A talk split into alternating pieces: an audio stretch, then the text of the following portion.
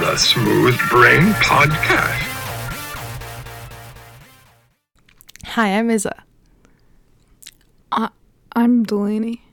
and this is the Smooth Brain Podcast. I have a question for you. When did you get an email? When did I get an email? Yeah, like what time in your life? I got an email in sixth grade. I've had so many email addresses. I got an email in sixth grade, and there's this book that I really liked, and there was like this character who was just probably like a person who was like going through some stressful thing in their life, but they called them the lunatic. And so I thought that was really cool, and so I made and so I wanted to incorporate it into my username.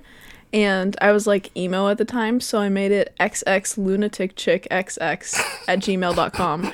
I think it's funny when people's emails addresses aren't their actual names. Like I think it's really funny that yours aren't your actual name. Yeah.